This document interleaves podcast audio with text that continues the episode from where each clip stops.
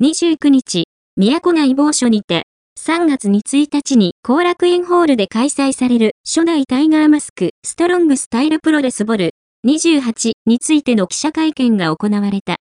現在、初代タイガーマスク率いるストロングスタイルプロレス SSPW の地方たるレジェンド王座を体感しているのは、初代タイガーマスクの2番弟子、真下隼人。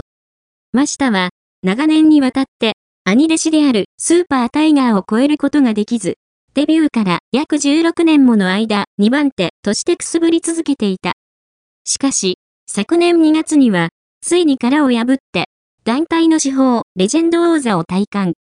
雷神等でも活躍する柔術家、関根、シュリック、秀樹を倒して王座を防衛するなど、新たな団体の顔として爆心している。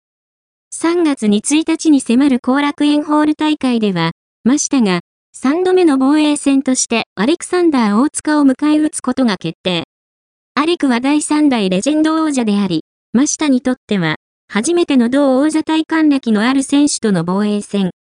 2月大会では、アレクが、曲げから直接フォールを奪って挑戦権を勝ち取っており、真下にとって連敗は許されない相手だ。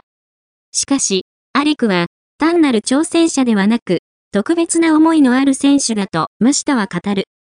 真下とアレクの出会いは、2006年9月20日の SSPW 後楽園ホール大会。同年9月15日に SSPW に入門したばかりだった真下は、プロレス界での挨拶の仕方もわからない状態でアレクと対面。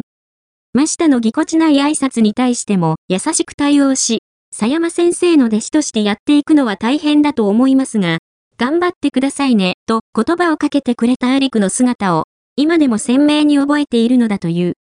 アレクについて解雇したましたは、アレクさんが、プロレスラーとして総合格闘技に出た時に結果を残されて、全プロレスファンに勇気を与えてくれたと思っています。その勇気をもらった一人として、3月に1日は、その時の勇気の恩返しをできたらと思ってます。SSPW の旗揚げ着からずっと出られている方って多分アレクさんだけだと思うんですけど、タッグとかでは定期的に戦って、僕は一度も勝ててないんですよね。